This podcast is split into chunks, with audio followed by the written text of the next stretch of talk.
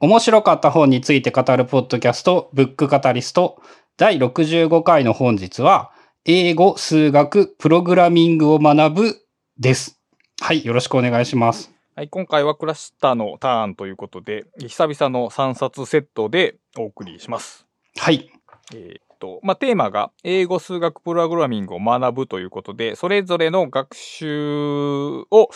まあ、紹介した、まあ、面白い本を、ちょうどたまたま連続して読んだので、えーっと、その3つを合わせて取り上げようと思います。えー勉強系が3冊。勉強系が3冊で、で、それぞれ、あの、総合的な学習法というよりは、えっ、と、個別の学習法ですし、あの、それぞれ流度がだいぶ違うんですけど、あの、この分野を学びたいと思っている人は結構多いだろうし、まあ僕自身も結興味がある分野なので、まあそれについての本を、まあ紹介しようかなと。で、えっ、と、ランベターとか、総合的な学習法は紹介してきましたし、英語の学習は、えーいろいろえー言及してきたんですけど、数学とプログラミングはあんまり取り上げてなかったので、まあ、この機会に紹介できたらなと思います。ある意味で、そういえば数学とかプログラミングは、あの、まあ、言ったら人文的なものではないやつで、うんえーそうやって考えると割と異色なやつかもしれないですね。そうですね。でも、まあ、案外僕らの興味範囲ではありますよね。えっ、と、そうですね。数学は、えっ、と、挫折という言い方をあえてしないんですけど、何回も興味は出ては、えー戻るっていうことを繰り返している。うん。プログラミングは時々熱が出てあって、えっ、と、おっしゃーって言ってやって、えっ、と、まあ、そこでもう一度戻ったりするみたいな流れですね。うん。だからまあ、プログラミングはまあ、パソコン使ってる以上ある程度その実用に関係してますし、数学はまあその延長上、延長線上にある興味なんですけども、まあ現代的なテーマですし、まあ学ぶのが、まあ難しいというか挫折しやすい分野でもあるので、まあこの3冊がちょっとした補助線というか、まあ学び方の考え方が変わるんじゃないかなという本ですね。学校的なものではない。うん、これまでの学習のイメージを刷新、特にまあ英語はそうじゃないかなと思うんですけど、結構書き換えてくれるような3冊になっていると思います。はい。で、1冊目なんですけど、タイトルが、えっ、と、英語は1万時間でものになる。著者が、えっ、と、橋本大也さんと。で、橋本大也さんは、えっ、と、古き良きブロガーの方で、最近やと、えっ、と、ポッドキャストの、えっ、と、ついてるブッククラブの4人のうちの1人の方で、まあ、本を、結構ね、毎週面白い本を、毎週、毎回面白い本を紹介されてるんですが、えっ、と、その方が、えっ、と、書いた、まあ、自身の英語学習の体験を振り返って、まあ、こういうやり方がいいんではないかなと、えー紹介された本です。でえーと1万はい時間なんですよね、タイトルは。はい、1万時間で。で、まあ、えっ、と、そもそも、その、技評から、えー技術評論者から出てて、多分英語の方もこれが初めてじゃないかなと思うんですけど、そこも異異色で、で、1万時間でものになるというところが、まあ大変、あの、個人的には好感を得られたというか、よい、まあいい本だなと思ったんですけど、まあ、えっ、と、こういう学習って、その、ある、むず学ぶのが難しいから、その簡単に学べるという方向に行きがちなんですね。で、その究極が、まあ、睡眠学習ですね。要するに寝てる間に 聞いてるだけで学ぶっていう。でもまあ実際そんなもんで学べるはずはなくて、あの、まあ、えー1万時間っていうもう、そのある道に精通するぐらいの、まあ時間をかければ、あまあ、おそらく誰だって、その身につくだろうと。だ究極の再現性が ある方法だと、まあ、その言われてるんですけど、まあ実際そうですよね。もし1時間、1万時間続けられるんであれば、おおむね身につくっていうのは、例えばその、そ海外に行って英語しか喋れなかったら誰でも英語喋れるねっていうのと多分同じぐらい当たり前な話なんですけど、そこに至る、その、め、至るまでのメソッドつまり1万時間英語に浸かり続けるための考え方っていうのがあんまりノウハウとして語られてこなかったと思うんですけど、まあ本書は真正面からそれに取り組んでいるという感じです。つまり、その英語を学ぶんじゃなくって、1万時間英語が学べるようになるためにはどうしたらいいか。っていうこと、観点から、まあ、様々な、まあ、ノウハウが、まあ、紹介されていると。で、あの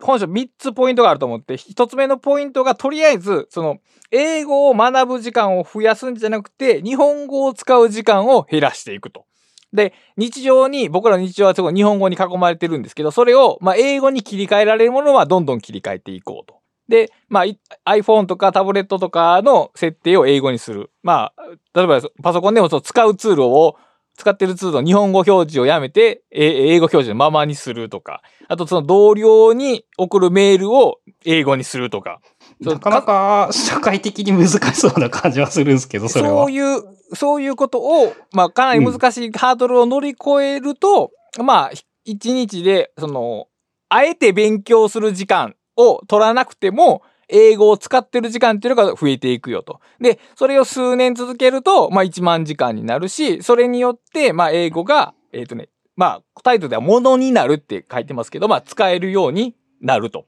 いうもう、何のひねりもない まっすぐなことが主張されてるんですけど、あの実際この著者の橋本さんも、英語の学習を、えー、何度もやられて、で、結局挫折する経験を積み重ねられて、えっ、ー、と、45歳の時に一年発起して、その新しいやり方を、えー、試してみたと。で、その時にやったのがうまいこと言って、えっ、ー、と、だいたい6年ぐらいでもう、英語の本が、もう、まあ、ペラペラに読めるようになったと。で、実際、えっ、と、えー、今月か？先月か出た、えー、早川からアナロジアという本が出てるんですけど、それの、えっ、ー、と、翻訳もされてると。まあだから、一つプロとして。翻訳できてるんだ。プロとして。英語のプロですよね、プロとしてもできるようになっていると。そこまでいけちゃう。うん、まあ、だから、例えば6年ぐらいでっていうのが、その長いか短いかは人の感覚によりますけど、でもまあ、そこら辺の時間をかけられて、で、英語のスキルが、読み書きができるようになれば、まあ結構ハッピーですよね。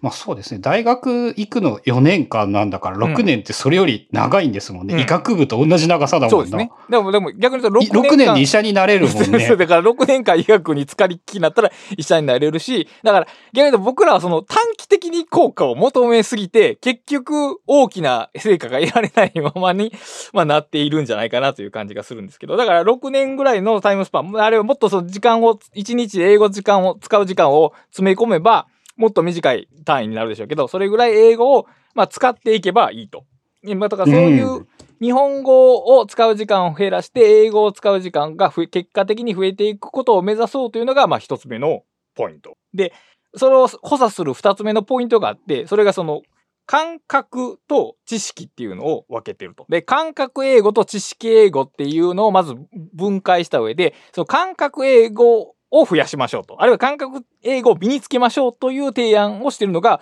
えっ、ー、と、本書の二つ目のポイントで、で、先に知識英語っていうと、要するに文法とかですよね。その、教科書で学べるような知識をどんどん蓄えていくっていうのが知識英語。で、おそらく僕らがイメージとして持ってる英語の勉強ってそれなんですよね。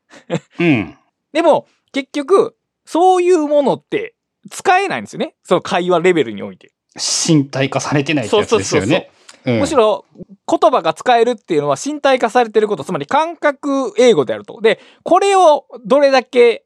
鍛えられるか、育てられるかがポイントだと。だから、教科書を学ん、その教科書とか参考書を学習すると、ちょっと知識英語は増えていくけど、感覚英語ってほとんど増えてないよねと。だから、そういう使い方じゃなくて、もっと実際に英語を使っていく。人の話を聞いたりとか自分で英作文をするっていうことをして、えっ、ー、と、さっき言った身体化につながるような英語の使い方をすることで実際に使えるようになっていくだろうと。うんうん。ここはもうなんか、あのー、うん、当たり前といえば当たり前けど、その日本語の、日本の教育に慣れてると結構そのパラダイムシフトを、まあ僕はちょっと感じましたね。あの、一個イメージとして難しいのが、はい、うんと、日本にいて、はい、読んだり聞いたりは余裕だと思うんですよね。はい。書いたり話したりってどういうふうにこの人は使ったっていう感じなんですかね？そのメールとかそういうところ。まず、その仕事で使うメールっていうのが一個と、あともう一個はその、いわゆる英会話教室？あの、一対一でやるような教室に通って、で、そういうとこって、あの、何も話題がなければ、教科書とかを使うらしいんですけど、そういうのを、うん、教科書が相手を、先生が教科書を使わないように、もう自分でなんか言いたいことを作文していくとか、その文章を書いて持っていくとかして、これって合ってますとかとかおかしくないですかっていうのをチェックしてもらうように使ってたとおっしゃってましたね。ああ、まあ、あの、あれか、自分が言いたいことが正しいかどうかを確認してもらうために。で、英会、その実際のネイティブな人たちを、まあ、利用するというか、そういう使い方をする。あとあともう一個は、その自分が英語の本を頑張って読んだ後に、その書評を英語で書く。あのーえっ、と、英語圏で有名なのが、グッ、グッドリードやったかななんか、その書評サイトみたいなのがあるんですけど、そこに英語で書評を書くようにすると。まあ、そうすると、著者から返事が来たりとかして、なんかすごいハッピーになって続いていくみたいな話もあったんですけど、だから自分でアウトプットの場を作って、そこでも英語を使うようにするみたいな工夫が、えー紹介されてました。別に、あれか、当たり前だけど、自分のブログに書く必要ないですね。そうそうそう、別にその、言われて気づいた。アマゾンレビューでもいいんですそうそう、もんね。Amazon レビューでも全然いいし、まあ、あの、その、グッドリードの場合は、全員が英語で書いてるから、英語で書いてても別におかしくはないし。で、まあ、おそらくそうやって他の人のレビューも英語で書かれてるから、それを読む読みことによってますよね。さらに英語力も、その実際リアルな英語力が、まあ、高まっていくと。その SNS 的なものの英語をうまく活用すればいいのか。そうですね。そこは、だから例えば、僕、今僕、現代的でやったらディスコードとか、英語でしか会話されてないディスコードに英語に乗り込むとか、まあそういうのもあるでしょうけど。そっか。思い出した。オブシディアンの英語サイトとかに英語でぶっ込んでいけばいいんですね。うんうんうん。そういうのを恐れずにやっていくことをすれば、うん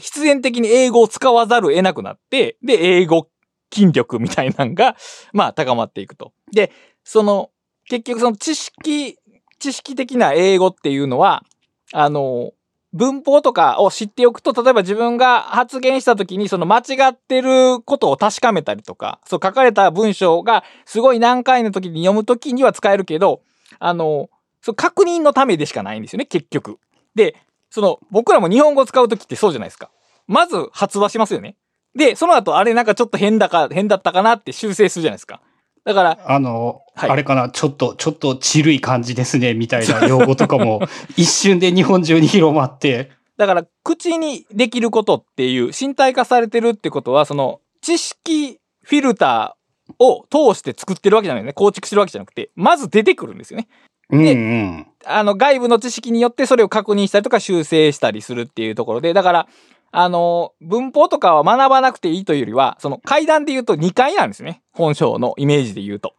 まず、その、口から英語が出てくるようになる。で、英語を読むときも、日本語に変換してから読むんじゃなくて、まず英語として意味が取れるようになる状況を、えーずっと続けていくと。だから、これをしてたら絶対にそれは英語は使えるようになりますよね。そりゃ。で、おそらくあれですね。向こうの人たちが覚える覚え方はそそうそうそう、そうれですよね。全くその通り。まあネイティブのやり方と同じやり方です。で、僕らはどうしてもその日本語を挟んでやってしまう。例えば、英語の、英語っていう学問の試験とかも、その、この文章を日本語に直しなさいっていう問題が絶対あるじゃないですか。うんだから、日本語に直す癖がついてしまう。うん。そういうのじゃなくて、その、英語レベルでの日常会話、日常生活することで、日本語が挟まらなくなる。それがだから、日本語をどんどんそぎ取っていくっていうことですね。で、著者はそういうのを脳内留学と呼んでるんですけど、脳内留学をして、もう英語付けの生活を送ろうと。それをまあ、続けていけば、まあ、どこかで、えー、き地を超えて普通に使えるようになると。うーん。あの、あれですね。だから、目的を持って YouTube の英語チャンネルを見ろっていうのは、うん十分に理にかなってるってまあ、ことかなっですよねてると思いま。す。で、もうそういう時に、その、日本語の翻訳を極力見ないとかいうのもだからそうですよね。そこで頼ってしまうと、脳が、あの、怠けるので、そうう、ん理解字できなく幕、字幕をね、オンにしたくなる。英語の字幕をオンにするだけでもすげえ楽なんですよね。まあ、英語の字幕は別にいいと思うんですよ。そう読むときも日本語として理解、だから英語の字幕ぐらいの速度やと、速度やと、日本語に変換してる時間がないんで、多分むしろいいと思うんですけど、あれ日本語の字幕をオンにすると、途端に脳が怠けるので、あの、英語のままで聞くか、英語の字幕をつけるっていうことを、まあ、すればいいと。で、その知識、感覚から知識、じゃあ、知識から感覚へのシフトが二つ目のポイントで、まあ、三つ目のポイントがね、あの、まあ、い勉強において一番重要かなと思ったんですけど、その英語の学習は、それ自体が目的であり、楽しいものでなければならないのですっていう一文があって、おまあ、これはもうそれ自体が目的化しれ、すればいいと。うんだから、それがやるのが楽しいから英語に触れるっていう状況にする。だから、勉強のための勉強っていうのは結局続かないんですね。勉強のための勉強を1万時間続けるなんて無理なんですよ。まあ、おそらくは。でも、自分の好きな話、えー、番組とかを英語で聞くっていうのは、それ自体が目的になってるから、まあ全然続けていけると。だから、そういう、その学ぶっていうことを、その、あるいは学ぶことに付随する辛さっていうのを減らしていく。でないと1万時間続けられないと。だから、すげえ歯ぎしりして1今、1万時間続けるっていう勉強スタイルじゃなくて、1万時間も続けられるようなことをすればいいってことですね。うーん、ふんふんふん。で、それを続けていく先に、まあ、その日常的に使える英語に、まあ、たどり着くという、まあ、この3つのポイントが、その、まあ、僕らが抱いている英語学習のイメージを、まあ、点灯させるような、えー、内容だと思います。できるだけ英語を使わない、あ、じゃあ日本語を使わない生活。そこがどう適用できるかですね。うん。イメージして思ったのが。まあ、とりあえずその日本語を間に入れる癖をやめるってことですよね、基本的には。うーん。パッて見たときに、まず英語で文章が最初に浮かぶみたいなイメージになれば、あとはもう、その爆発の問題ですけど。だから僕らはついつい日本語を頼ってしまうんですね。何か表現しようとするときに。うん。そこをどう変えていくか うん。それを、まあだから日常レベルで英語に触れると、その、なんか言いたいフレーズが日本語じゃなくて多分英語で思いつくようになるんでしょうね。で、それはでも結局インプットを増やすしかないんで、結局は。で、その使われてる実際の英文にどれだけ触れられるかっていうところがポイントで、で、えー、本書ではとりあえず、まあ本を読みましょうと。で、まあ本っていいですよねって話があって、まあこれは著者が読書好きだから言われてることではあって、うん、あの、珍しいですよね。そうそう言ったら、その、大抵テレビとか、そう映画とかになるのに。うん。まあ、そういうのも紹介してますが、著者自身が、まあ、英語で学習してきたっていうのと、あと、まあ、小説とかは、その面白さで前に、その読者をドライブしてくれますし、あと、レベル分けが結構あって、小学生、まあ、小学生とは言わんけど、低学年向けの読みやすい英語の本とか、その、レベル分けが結構されてるのがあって、うん、で、まあ、自分のレベルに合った教材を選びやすいというのも、まあ、一つ、えー、文章として本で学習する、まあ、えー、メリットだと思いますが、まあ、ブックカタリストなので、まあ、これ聞いてる人は読書が好きな方も多いでしょうから、その、苦手な英語に、えー、英会話に行くよりは、まあ、読書で学べるんだったら、まあ、それに越したことは ないかなと思うんですけど、うん、あの、ちょっと脱線になるんですが、この人でその、まあ、本、英語の本を読みましょうと。それで英語力をつけましょうという話があるんですけど、その中でその、英語の本の読み方みたいなのがあって、で、最初の1年はどんな本を読んでもその本を完全にできるとは思わないようにしましょうと。その、文がわからないとか単語がわからないっていうとこが出てきてももう、それは初心者から当然ですと。で、うん、続けていったら、その、その英語の学習を続けていったら、ある時急にわかるようになりますと。だから最初のうちは、まあ、ほどほどの理解でいいと。もうわからん部分は飛ばしていったらいいっていう話をされてて。で、これって結局、その、英語だけじゃないよなと思ったんですよ。これ、あ本読む時のそうそう前回のやつですよね。まあ、これだからそうおそう読んでてこの本と同じことがあそこにか積んどく本に、えー、再読本に書かれてるなと思ったんですけど、まさにそういうことなんですよね。どれだけ飛ばせるか。で、不完全なりにもちょっとずつ意味をつ掴んでいくことを続けていけば、いつかちょっとわかるようになってくるっていう尺度で、えー、捉えればいいんだなと。で、これ結局その短期間で効果を上げるノウハウって、この時間のスパンが取れないんですよね、結局。2年後にわかるようになりますねっていう勉強法はできないわけじゃないですか、結局は。だから、その短期的に成果を求めてしまって、さっき言ったその感覚英語をあの育てられない。いつまでだってもその知識、その知識のやり取りって非常に短期間で行えるから、その、だから、バリューを手にしたような気がするんですけど、でもまあ結局身についてないってことを、まあちょっと考えさせる本だなと思います。読書を切り口にしてしまえばいいというのは、なかなか意外と見かけない新しい感じというか。まあそうですね。あと、著者が別にその、英語学習の専門家でもないですし、英語教育者でもなくて、まあ、一ブロガー だった人が まあ、あの、もちろん、あの、えー、おそらくその専門分野があって、そっちの方ではまあプロの道ですけど、まあい、いわゆる一素人が、まあ読書好きの一素人が、えー、その翻訳レベルまで行けたっていうのも、なんか新しいですね。うん、あの、そうですね。読書好きの人が、ど、だったら読書で英語をやってやるっていう、それをやったっていうなんかイメージなのが面白いというか、うん良いですね。で、まあ一番続けられるものを選ばれたということで、興味が続くものっていうのではまあ当然ですし、だからまあ僕らもそれでい、その、その方針でいけばいいんじゃないですかね。うん。えーというところがまあ1冊目、英語は1万時間でものになるで、で、2冊目なんですけど、これがね、まず書詞からいくと、えっ、とね、オーブン社が出てて、心を旅する、えー数学の、えっ、とね、ダビッド・ベシスさんが書かれてる、ちょっとね、あの分厚めの本なんですよ。ページ数もね、400ページ、450ページぐらいありまして、で、えーまあ、数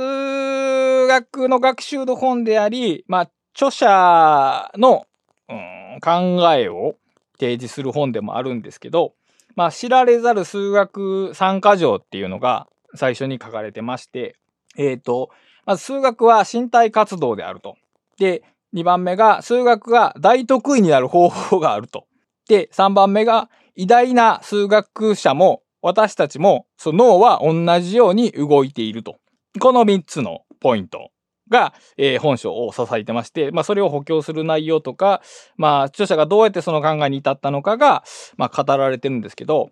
まあ、一つ目のポイントですよね。えっとその数学回いい数学は身身体体活動である。はい。で、二つ、数学がだ大得意になる方法が存在している。ある。うん。うんで、三つ目がす偉大な数学者も、わ我々一般人も、あ脳は同じように働いていると。うん。おまあ脳 3, 三個目以外は全く新しい。あでも3個目も世間一般の考え方で言うと、やっぱちょっと違うみたいですけどね。なんかあの人たちは違うように考えてるのではないかというイメージがあって。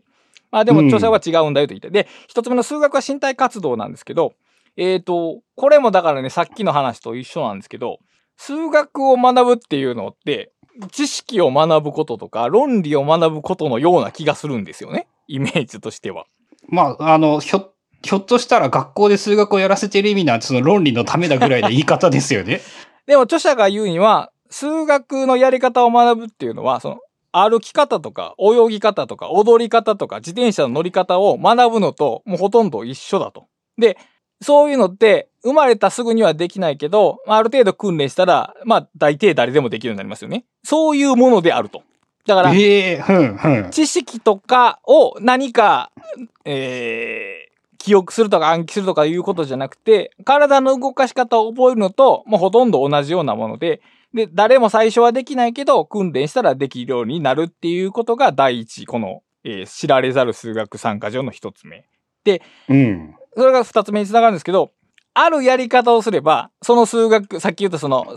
能力を伸ばすことができる。それがまあ本書で語られてるんで、それは後ほど述べますけど。で、三つ目は別に、その、数学者も、えー私たちの脳も、あの、同じように働いてる。だから特別な数学的機能の期間が あるわけではない。まあ当たり前ですけど、イメージとしてなんか、特別な脳を持ってるかと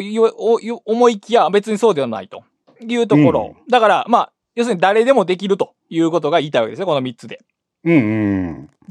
その、んその一つ誰でもできる例として、例えば今ゴルゴさん、その、円を頭でイメージしてもらえます？円。うん、あの、丸サークルですね。で、うんできました？できました。これ自体がもう数学の能力がある証拠やと言うんですね。で、確かに、これは結構すごいことなんですよ。だすごいこと。抽象概念が。そうそうそう。描けるから？うん、描けるっていうことが、もうすごいことなんですね。だって、円なんかどこにもないじゃないですか。うん。今頭で円という、えっ、と、形事上的なものは、うん現実界には存在しない。で、今頭に思い描いた円を小さくしたりとか大きくしたりとか、ぐるぐる回すこともできますよね。イメージで。でき、できる、できる。それがすの数学能力の基本的なことなんだということなんですね。うん。で、そこには今、論理何も介在してないですよね。ああ、イメージ操作だけですよね、今のは。どこにも論理出てこないですよね。論理でそんなことはやってないっすね。どっちか、その、あれかも、直感の方でやってるかも。そうそうそう、直感の方ですよね。で、例えば、ひ一つの直線は円と3点で交わるかどうかって聞かれたら、交わらないって答えられますよね。2点でしか交わらないですね。感覚でならそうだよねってなる。うんそれは論理的思考じゃなくて、さっきのイメージ操作では確認できますよね。その円を描いて、線引いたら、えっ、と、こことここしか交わらないよねって確認できますよね。うん、あの、曲がらないと無理だよなっていうイメージはできますね。で、多くの偉大な発見をしているような数学者も、基本的に全部同じことをしているんだと。脳内のイメージでまず考えている。で、それを証明するために、いわゆる数学なことをやっている。そう、だから、それを論文を書いたりするときに、いろいろ、その、数式とか展開とか説明とかが必要になってくるけど、一番最初のそういうような発見とか思いつきとか、問題解決のアプローチっていうのは、すべて直感でやってるんだというところ。うん、ここ、ここが大きい。で、その直感と論理がさっき言ったように、えー、最初が思いつく直感で、それを補強する、まあ確認する論理という組み合わせで覚える。だから、僕らが数学を論理なものとして考えてると、それは一生身につかんよっていう話なんですね。その、むしろ直感をどう鍛えるのかっていうところがポイントで、それがさっき言った、えー、数学が大得意になる方法ですね。うん、うん、うん。だから、えっ、ー、と、どんだけ二次会、方程式の解とかを覚えても、それは数学ができるようにはなってないわけですね。数学のテストで点が取れる。取れるっていう、まあ、それだけ。だから、数学ができるとか、数学者として活動できるっていうのとは、まあ、全然別の次元の話で、で、著者は最初その、その論理を学習すると思って数学者を続けてきたけど、まあ、結局それではダメで、あの直感方式に切り替えた時に、まあ、初めてえー、自分なりの大きな発見が、まあ、できたというふうに、まあ、書かれてまして。でも、えー、その、まあ、直感って呼ばれてるものって、えっ、ー、と、行動経済学的に言うとあんまりよろしくないじゃないですか。直感っていうのは間違えるものというか、あの、バイアスがかかるものとして扱われてまして、で、本社でも、あの、実はシステム1とシステム2が紹介されてるんですけども、まあ、そこはもう今回はあえて説明しませんが、本社の特徴はね、そこにね、システム3を付け加えることなんですね。その直感と、はい、えー、論理のその次、はい、次。まあ、あるいはその、人定税うん。えー、つまり、えー、カーネマなどの実験でその僕らがバイアスを持っているという話があって、で、まあバイアスは統計的に同じ結果が出るという話がされてるんですけど、えー、っと、著者の疑問曰く、その直感って変えられるもんじゃないですかと申されてるわけですね。で、変えられる。直感例えば、例えば、その、高度経済学でよく話したけど、えっ、ー、と、バットとボールがあります。片っぽが、えっ、ー、と、110ドルです。で、えっ、ー、と、ああ、差額が。差額がこれこれでっていう問題を出したときに、人は間違えてしまうと。えっ、と、確か、だから、5ドルって答えなあかんのに10ドルって答えてしまうみたいな感じだったと 思うんですけど。合計で100ドルとかだったかな？なんかそんなで、なんか、うん、うん。で、それは間違えてしまうっていう話なんですけど、著者は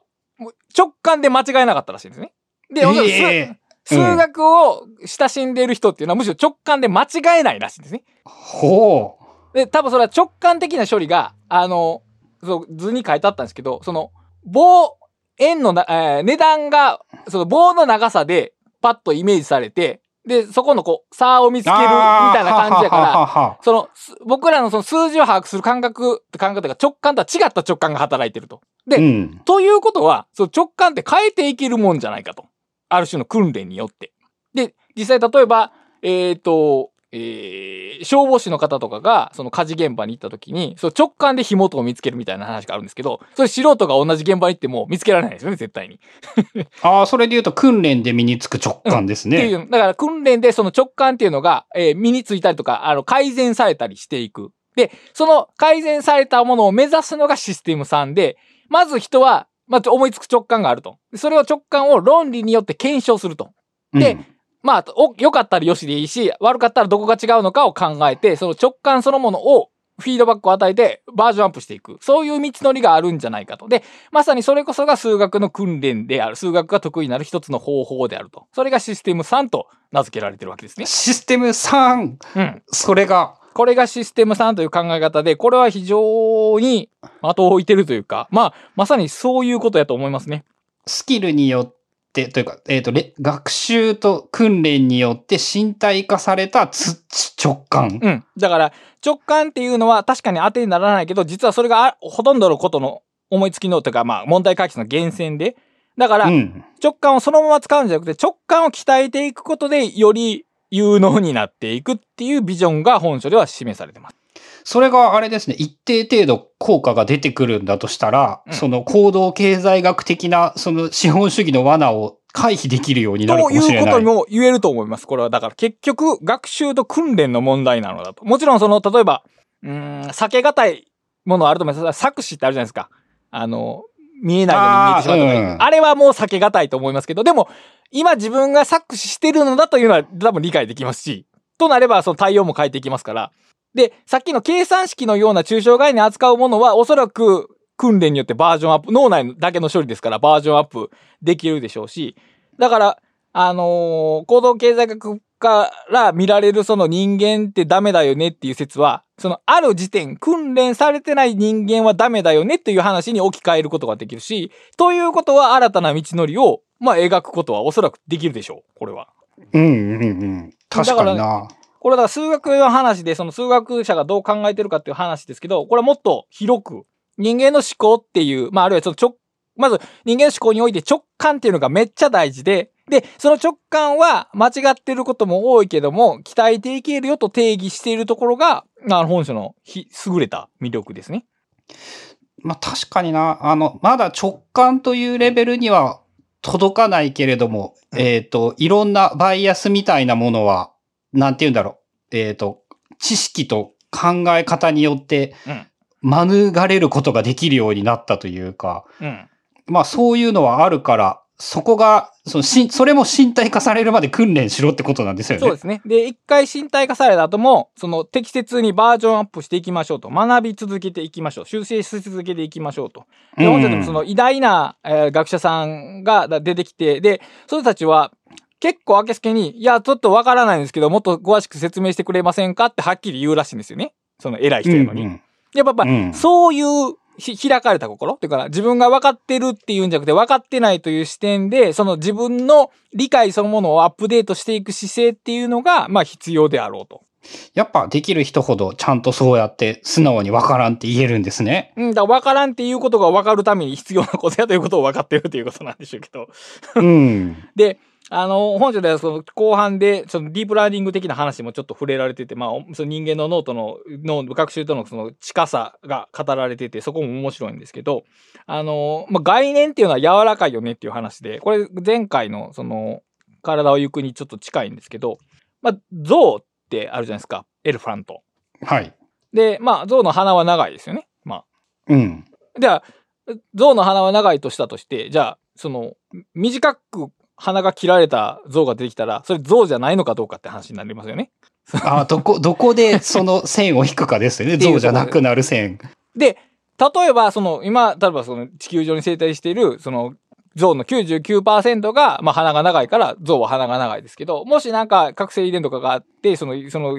脳が、象が、えー鼻が短いことが生存に有利になっていったら、おそらく少しずつの鼻が短い象ができますね。そこの後、象の鼻が長いっていう定義そのものが変わってきますよね。うん。だから、僕らが何かを認識している、その、それが像だっていうのは生物学的にというよりは、その僕らが認識しているその個体としての像っていう概念は、その、えー、イディアンに固まっているものじゃなくて、その現実の出来事に整合するように、毎回調整されていくものだと。それは結局、ディープラーニング的な学習と、まあ、ほ、ほとんど似ているだろうと。データが入ることによって少しずつ、えー、うんその概念が変質していくと。で、それは結局、そのシステムさん的なものと一緒なんですよね。だから。あの、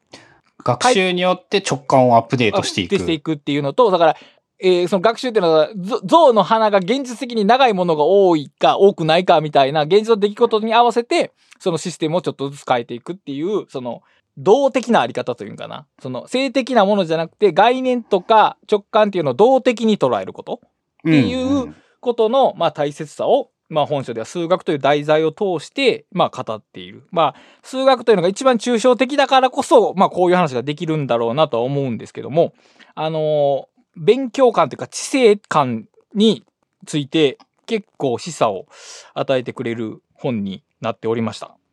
なんかあれですね。その良い意味で数学じゃないですね。あもう話が数数学の射程ではないね。うん。だ例として上がってるのがたまたま数学というだけで。で、えっ、と、そういう本って結構多いの。まあ、数学者がよく考えてるからか、まあ、数学という学問が頭の中でしか起こらないから、よりそういう分野に興味が集まるのかどうかわからないけど、あの、著者は結構その不満やったらしいんですね。その、偉大な人たちがどう考えていたのかが明らかにされてこなかったと。その考えた結果が論文として出てくるのがあったけど、その思いつきとか、思いつきとか処理がどんな感じで出てきたのかが、えっ、と、今まで言語化されてなかったから、まあ自分が頑張って言語化してみたみたいな感じですね。まあでもあれですよね。その思いつきは大体が直感なんだから、それを言語化するのは確かに難しいですよね。後から言語化できるけれども。それをまあかなり頑張ってやられた。だから、その、あ頭の中で、例えば、円が描けることが抽象的な能力だって僕言われて、はってしたんですけど、でも確かにそうだよなと。で、なん、なんでもいいですけど、例えば1たす1が、っていう数式を見たときに、パッて2が答え浮かぶのは、計算してないですよね、多分僕らは。もう、パターンですよね、これは。うん。で、なんか、えー数学の文章題を見たときに、あ、このアプローチで解けるなって、まず思いつくのは直感ですよね、絶対に。あれですね、その算数文章題が解けない子供たちとかが、はいはいはいはい。そうだったな、めっちゃ確か。うん、だから、こういうふうに直感、論理を教えれば答えがともう出せるというよりは、その、いかに思いつくのかっていう直感を鍛えるのが大切だっていう話は、さっきのその感覚英語と多分近いものがあって、やっぱりその身体性なんですよね、これって。結局のところ。知識っていう外部のものじゃなくて、取り込まれた身体性の中で初めて、えー使えるものになっていくという感じがします。どっちもあれですね、やっぱその学校で勉強してるのは本当の勉強じゃないんだって言っている感じっていうか、まあ、不十分、足りない部分があるというのはああるでしょうね。で、特に数学と英語はそうですよね。だから、まあ、地理も多分、あの、例えば、山の名前とか知ってた試験は取れますけど、だから国同士の関係がどうなってるのかとか、その気候がこうなってるからこうみたいな、その、いわゆるこれまで脳科学の話で言ったモデルが多分できてないと、その地理ができるとは多分言わないんでしょうね、きっと。うん。で、モデルを理解するにはおそらく、ま、まず、まず歴史が必要で、うんうんうんさらに言うならそこの言語だって当然必要で、うん深い理解のためには。うんっていうとやっぱその地理なんていう一分野にはとどまらないですもんね。うんね地理で学ぶことは。まあ、あらゆる学習がそうですけど、だから頭の中で、その、そうどう動く関係があるのか、どう動いていくのかっていうモデルができてるかどうかっていうのは、えー、ある単語を知ってるかどうかだけでは測れないので。だから、学校の制度が問題というよりは多分試験が問題なんでしょうね、きっと。あの、うん。知識の問い方が間違っ、間違ってるか、あの、正確ではない。多分あれは、その、ある教科ができるかどうかを測ってないんですよね、要するに。覚えてるかどうかだけを測ってるわけであって。思いついたんですけど、はい。AI が採点ができるようになったら、テストのあり方が変わりうるかもしれない。確かに、確かに。そらそうだ。もうチャット GPT でその算数の文章題が出されたら、うんちゃんと適切な評価の仕組みさえあれば、えっ、と、なんて言うんだろうな、ほより本質に近づいた採点ができますよね。そうよね。だからあれ、例えば、その、問題に対してただ数数字の答えを返すんじゃなくて、その、そう考えていくプロセスそのものをチャットとやり取りしながら進めていくことができるでしょうし、で、実際、そうやって例えばここ間違ってますよって言ってもらえたら、その、その、その、そのテスト直前までは分かってなかったけど、テストしながら分かっていくこともあり得るわけで、だからそもそもテストっているのかっていう話になってきますからね。っていうか、あのテスト自体はあれですよね。できるようになるために必要な行為ですからねだ。から別にあれ点、点数をつけるってことを無視したら、例えばあれ全員が分かる、あその、あるテストを100点取れるまでちゃんとやるっていうこともあり得るわけですよ、別に。うん。でもそれをしないですよね、基本的には。それは結局、点数っていう差がつかないと試験にならないからなんで。だから、評価っていうものが、その学習内容と結びついてしまっているところにちょっと歪さがあるのやもしれないですね。まあね、そこは社会、今度はその社会化による社会の改変みたいなところを考えないといけなくなってしまうので。うん。だから、その、例えば、その、その点数評価、人に点数をつける標識が、どこ、源流はどこなのか。源流っていうか逆か。上流か。つまり、えーっと、入社、入社試験みたいなところを変えたら、その残りも変わっていくのか。あ逆に、よ、ね、でも幼稚園が変わっても変わらへんやろな、きっと。その、結局どっかの段階で、適、社会に適合せなあかんわけやからな。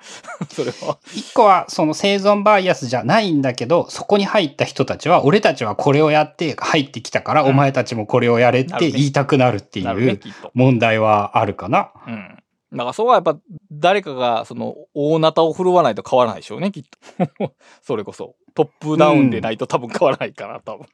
まあ、例えば試みの一つがそういう一芸入試みたいな、そういうやつなんでしょうね、それで言うと。それは、うん、そういうのは全然いいと思う、結局。で、そうやって興味入っ、大学入って何をするかが問題であるから、実際、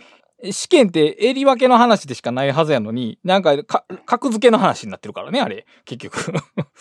まあ、あの、なんて言うんだろう、格付けは多分ね、本能だと思うんですよね、人間の。いや、でもそれもバージョンアップできるかもよ。うん、そう、直感を変えることはできるかもしれないが、だから、そだから、その、おそらくその、うん格付けを是とする文化に浸ってるからそうなってるんじゃない？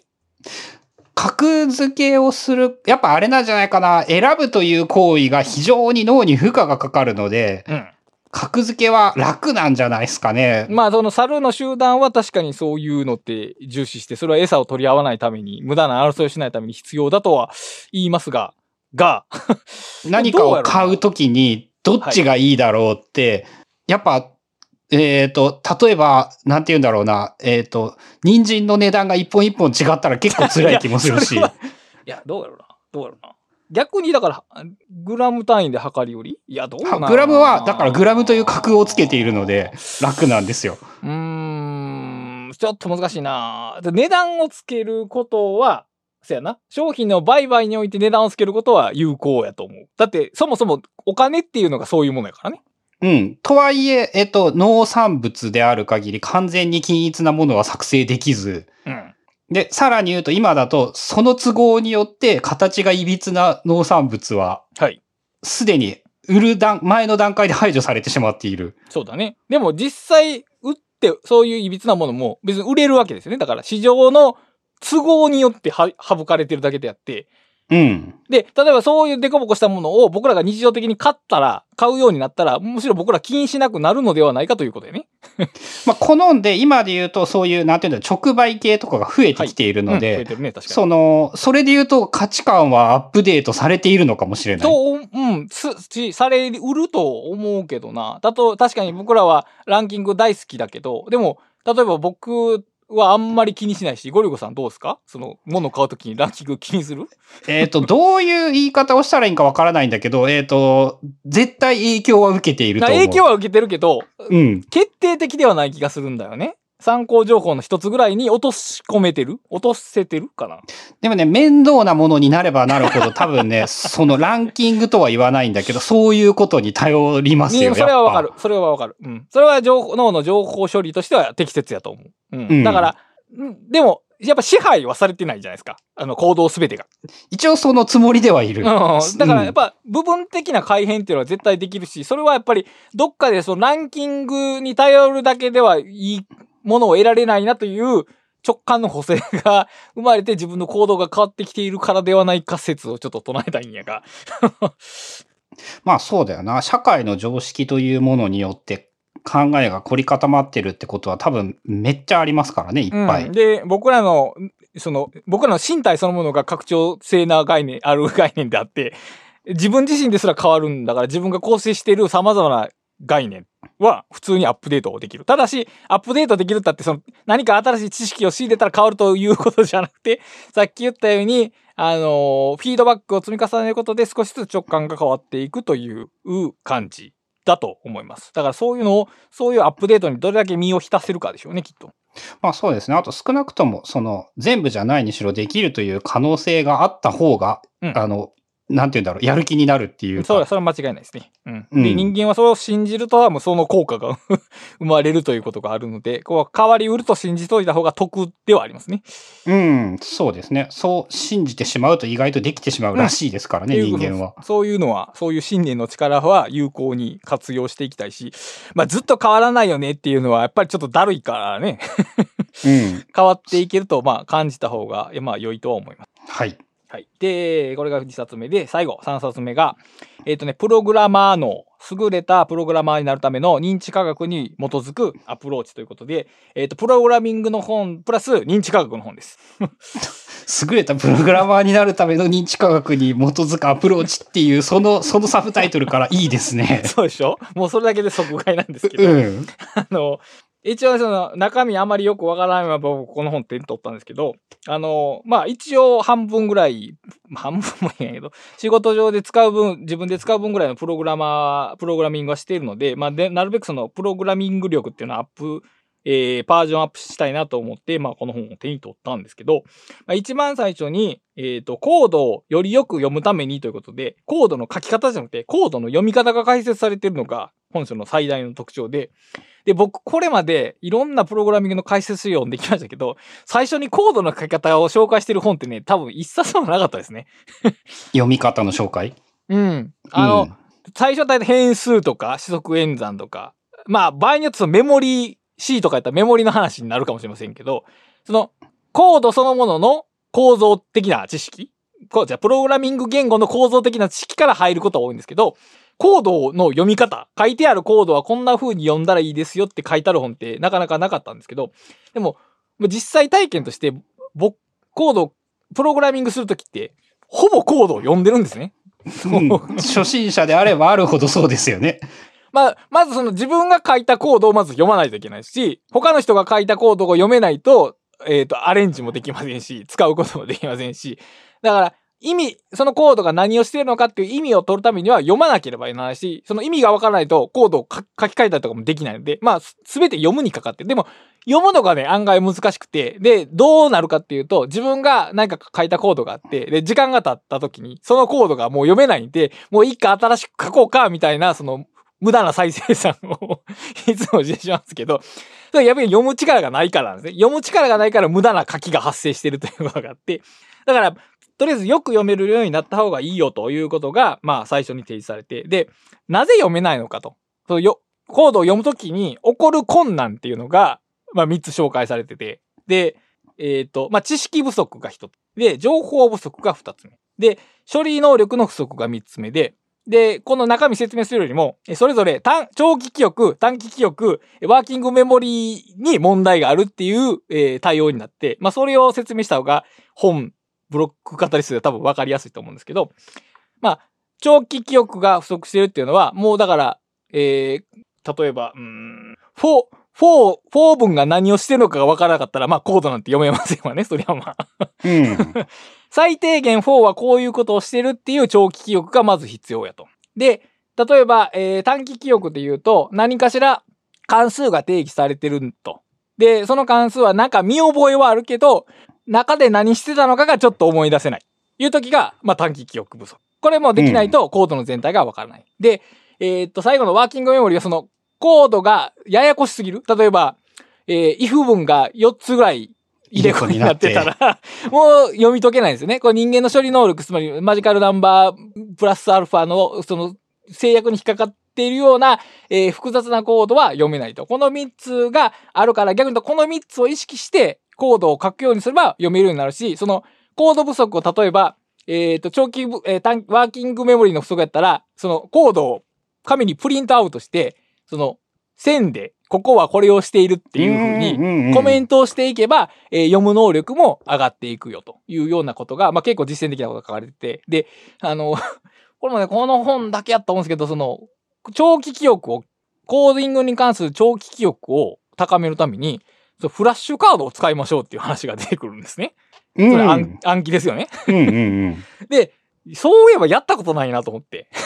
うん。うん。これまでその、覚えるために真剣にやったことがないなと思って。で、僕いつもね、その JavaScript の即実行関数っていうのの書き方がね、お思い出せないんですよ。思い出せないからどうするかってググるんですね。で、コピペするんですよ。い一生これの繰り返しなんですよね。結局。覚えようとしてないから。で、本書はだからそういうことがあるたびにフラッシュカードにその要点を書いて、で、自分があるタイミングで思い出せ、あの、試験も、自分に試験出して答えられるようにしましょうってことが、つまり暗記的なことが、アルファベットの暗記的なことが、えー書かれてて、そこも結構、なコーディングの本としては、まあ斬新でしたね。あの、これもまた身体化につながっているっていうところがうん、面白いところですね、まさに全部。だから、基本的に身体化すること、そのコーディング、あの、だから、フランス語が勉強できるんだら、プログラミングを勉強できるみたいなことが書いてあって、結局その自然言語の使い方と一緒やっていう話なんですね。それがあれですよね。数学も一緒ですよね。そうそうそうだからで、英語ができるなら数式も読める。本書ではその、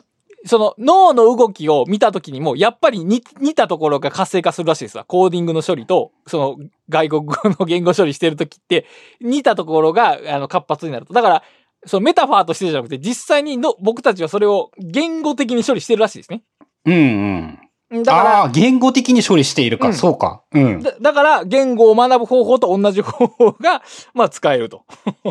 まあ、プログラミング言語って言ってますからね。そうそうそう、もうこれ言語って言ってて、それは、その言語は、あの、なんちゃってでついてるわけじゃなくて、もうそれ実際にそうなんだと。うんうん。あるいは逆に僕らがプログラミング言語っていうメタファーに引っ張られて、脳の働きがそっちに寄ってるのか、まあ、どっちかわからないですけど、まあ、そういうところで、その共通性があると。いうところが、まあ、後半の話はもうちょっと書き方の話なんですけど、前半部分が、その記憶力を、まあ、どう使うかによって、そのコードの読み方っていうのが変わってくると。で、コードが読めるようになったら、書けるのもおそらくできるようになるだろうというところで、まあ、その辺は英語の本の話とだいぶ似てますね。面白い。全部身体化で、さらにね、そのコーディングのね、暗記カードの話はですね、はい。えっ、と、かつて読んだ、えっ、と、うん。ちょっとパッと名前、名前を暗記できていないんですが、はい。その暗記カードを使って、うん。その論文を読めるようにするってはいう物理学者の人うん。が、えっ、と、実際にやってた方法ですね。なるほどね。まあ、そのやっぱり言語か。は一冊のコマンド、本一冊で、自分が絶対に使わんっていうコードを除いて全部暗記に登録して、ほその、いわゆるバッシュコマンドみたいなやつ。一通り使えるようにしたって言ってて、うんで、自分もね、真似してね、セットとかはね、何個か思いつくコマンドとかをやってみたんですけど、はいえっと、確かに思い出せる。うーん、そうやね。思い出せるというのがポイントやね。ここでなんかしパッと出てくる。うん。コードを書くときに、あれ、あの処理がしたいって時にパッと出てくるっていう身体化。で、これ結局直感的処理ですね。要するに論理で構成してるわけじゃなくて、パッと思いつくっていう状態になれることが、それが、まあ、わかるとか使えるというレベルで、で、そのために一定の訓練というか、まあ、脳に苦労をさせない限り覚えないので、だからやっぱりそ効率的な学びって全部こう、近道してるようで遠回りしてるんですよね。うん。でね、えっと、プログラムに関してはすげえ面白かったのが、はいえっと、それをね、やっぱね、問題にできるにはね、相当理解できてないとダメなんですよとね。思う思う。それはそう思う。だその、セッドっていうコマンド、SED っていうコマンドを覚えるためには、うんえっと、何を暗記したらよいのか。はいはいはいはいはいはいはい。まずそこから考えて、まずね、えっと、分かったのは、ストリームエディターっていうのの省略、略語らしいんですよね。あ、そうなんや。知らんかった。うん。S に、い、しかもエディターの ED ですからね。すごい、すごい略し方でしほょ。んまやな。で、ストリーム、あの、セッドってすごい大雑把に言うと、あの、なんて言うんだろう、テキストを書き換える系のもの。うんうんうんうんうん。だからあの、ストリームをエディットするやつなんですよね。あー、なるほどね。っていうことが分かった上で、あとその、例えばマイナス i っていう引数が何を意味するものなのか。オプションのやつね。うん。i は上書き保存かな？おで、マイナス m っていうのが何を意味するものなのか。えっ、と、確かマイナス m っていうのは、あの、正規表現を有効にするモードなるほど、なるほど。みたいなやつっていうのは、やっぱ自分がいるものをまず精査して、はい覚えておきたいなっていうやつを問題にしておくと、えっ、と、試し、少なくともその3個はやっぱ今ね、こうやって出てくるんですよね。そうやね。確かにすごいね。うん。いや、自分でもね、結構すげえなって思ったんですよね、今。うん。だからそうやってフラッシュカードを作成するときに情報の分解が行われて、で、それが何回も出てくることによって脳に定着していくっていう流れ。まあ当たり前の勉強法やけど、そう、当たり前の勉強法をね、プログラミングに当てはめたことがこれまでなかったのね。なんか知らんけど、なんかコード書いてたら馬なるやろ、みたいな。非常に雑な感じしかなかったけど、いや、やっぱ読む力を鍛えるとか、そのコードを覚えるっていうのが、あそうですよね。単語を毎回調べとったらあかんと一緒ですもんね。全く一緒だもんな。でもそこをねあんまり考えなかった。まあ、コピーしたらいいかぐらいの気持ちが、ちょっとああまりにもその雑すぎたなって、そのコーディング力も上がらないわなっていうのを、ちょっと改めて考えさせられた本でしたね。俺たちの世代が、あの、いいタイミングで Google が出てきてしまったせいで。特にプログラムと、その、そんなことはググればいいっていう風にやっぱなってしまうんですよね。うん、確かにそうやねん。だから結局、その、for 構文とか if は、Google 前に手で書いて覚えたから、そう別の言語書いてるのも、まあ、わまあ、ももともと英語が簡単やからそうやけど、でも、例えば俺 Python は Google 語に覚えて、やっぱり時々わからへんようになるのよね。そのごく簡単な構文でも、あれどうやったかなっていうことがしょっちゅうあって、でもまともに勉強してないってことなんだろうなっていうのは思います。でしょうね。だから多分、なんだろう、極論 Python でコロンはいらないみたいなことすらも、えっ、と、問題にしてもいいのかもしれないし、暗記の。そうやね。確かに。まあ、見たらパッとわかるから、そこ、そこれ困ることはないけど、あの、Python と JavaScript が似てる単語を使いながら違う動きするのとかとかは、多分、あれは問題にしないとね、一生勘違いする気がするね。うん、そういうのもあれでしょうね。だから、自分用の問題ですからね、それは。自分、そう、そういう、そうやって問題にする段階でもうちょっと理解が生まれるし、で、それ繰り返し覚えたら定着していくっていう、そういうプロセスも、やっぱりちゃんと勉強というか学習の姿勢で臨んだ方が、まあ、学習効果が高いんだろうな、というところを、まあ、改めて。だから、プログラミングって、もう僕はずっとその、実際にコードを書くことが、修行の道だとかずっと思ってたけど、まあやっぱ違うんだなっていうのはちょっと思いました。そうですね。その、それで思い出したけど、やっぱね、正規表現がね、書けないのってで、ま、まさにそれでね、ほう、なるほど。え、えっ、と、数字を指定する場合って言われて、俺秒で出てこないんですよね。まあ D やね、スラッシュ D。えうんーバックスラッシュ D か。1から9とかでもいいでしょ？あ1から ?0 から9か。えー、カッコつけて1から9でも、まあどっちでも同じ動きする。まあ D の方が書きやすいけど。で、大文字と D と小文字の D で違う。やっぱ、で、これ覚えてんのはね、やっぱり一時期めっちゃ練習したからなのよね、俺。練習してる。だ多分俺よりはるかに身体化されてるんですよね、そこは。うん。あの、VS コードの検索って、あ正規表現が使えるんで、あの、これを入れたらどう検索結果が違違ってくるのかを、かなりの精度でやったから、あの、使えるものは使え、全部は使えへんけど、日常的な正規表現はもう検索しなくても使えるようになったね。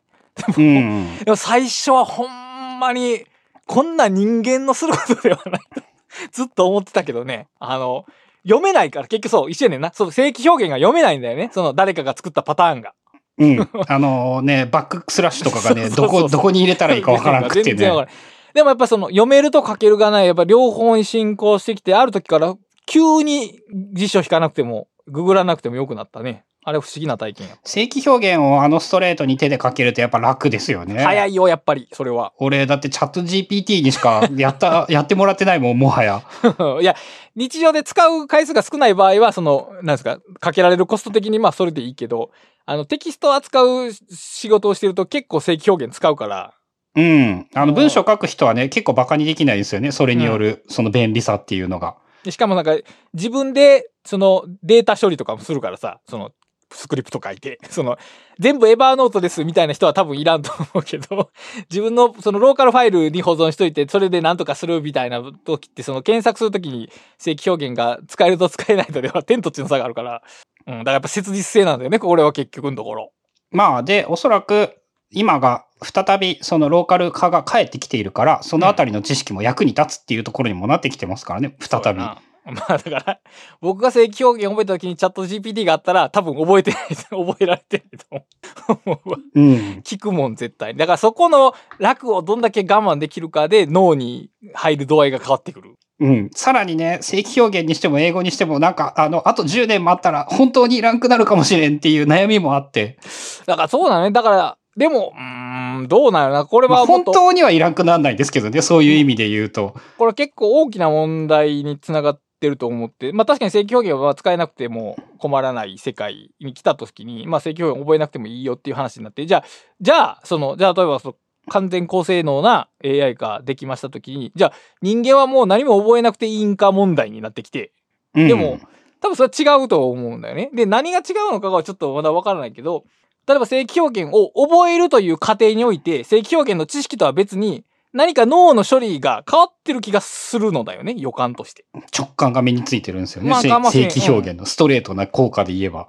で、その正規表現を覚えるのとは別のなんか抽象的な機能が変わってる気がするんだよね。物事を捉える時の視点が何か少し変化してるような気がする。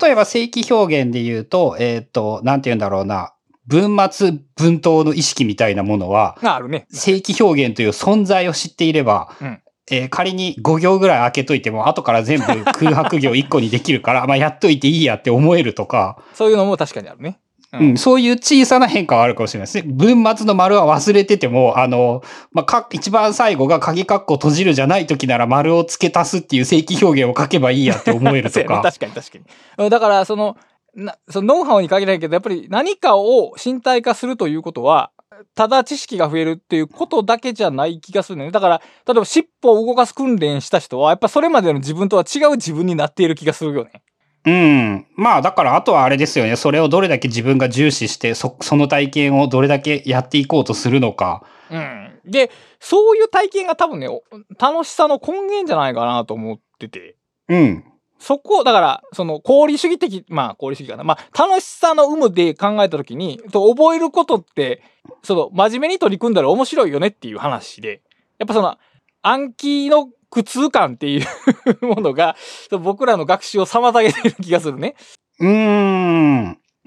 ああ、ちょうどいいわ。次回のブックカタリストで、はい。あのー記憶の科学っていうのを紹介しようと思ってたんですけど。あのーつながる話がいっぱいあるかも。うん。じゃあまあその辺は譲りますけど、だから、あの、人間が仮に勉強しなくても日常生活が送れるようになったとしても、こうやって身体化する活動っていうそのものは多分その楽しさの根源と結びつくし、で、それ多分その暇と退屈を遠ざける、ゆ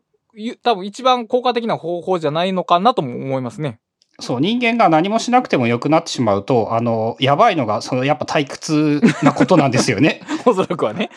うんで、結局それって勉強が一番退屈じゃなくなることなんじゃないっていう。そういう気がするから、まあ、その実用的なこともそうでありますけど、それ以外にも何かを学んでいく。だから、ただ知識に触れるということじゃなくて、その身体化できるレベルまで持っていくっていう、まあ、楽しみを知っていくのはいいことじゃないかなと思います。はい。なんかあの、面白いですね。全部、全部、えー勉強だったのに全部答え、答えじゃないけど、全部身体化に関わることだった。うん、だから、ある種だ勉強っていうのは身体化っていうことなんやと思いますよ。あの、そう身体化じゃないと思い込まされてる？僕らが。うーん。勉強っていうのは知識の習得やと、ねうん知識の確認やと思わされてるけど、実はそうじゃない。何かが使えるようになるということは、それはまさに知識が使えるようになるということは、こ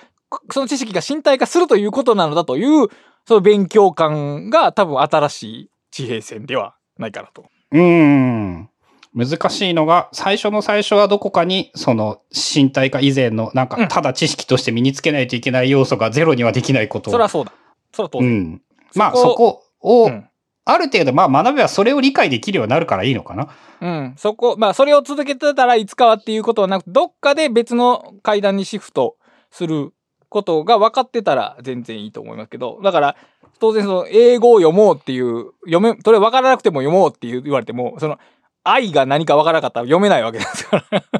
最低限の単語は必要ですけども、まあでもその単語をマスターしたら英文が読めるようになるとかいう考え方はやっぱりちょっとずれてるよなとは思いましたね。うーん。あの、そうですね。英単語の意味が全部分かればいいでもないし。ないね。ないね。うん。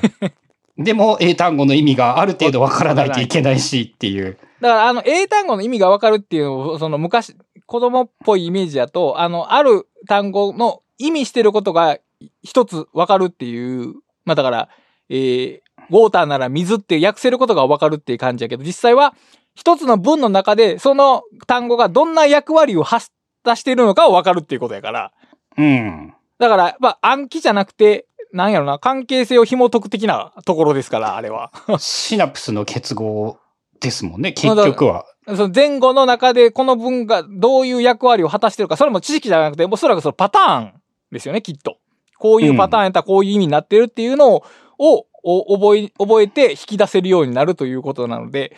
だからその、えー、まあ、知識英語っていうと、知識学習みたいなものは、え基礎ではあるけども、まあ、中間段階ではもう違うよなと。最終段階は多分もっと違うでしょうけど、なんか3段階ぐらい考えられそうですね、これは。まあそうですね。いろいろと。まあやっぱあの、いろいろ学ぶことは面白いなっていうのを思い知った感じと。全体的にやっぱどんなところもそういう身体化みたいなのを重視しようとしている傾向はありそうですね。うん。ね、と、しかもそれは身体可能で時間がかかることがもうほぼ避けがたいっていうところも付随してきますね。うーん。まあそうですね。だからそこをどうやって乗り越えるかですね、うんあとは。だからそれは結局でも楽しいことをするということに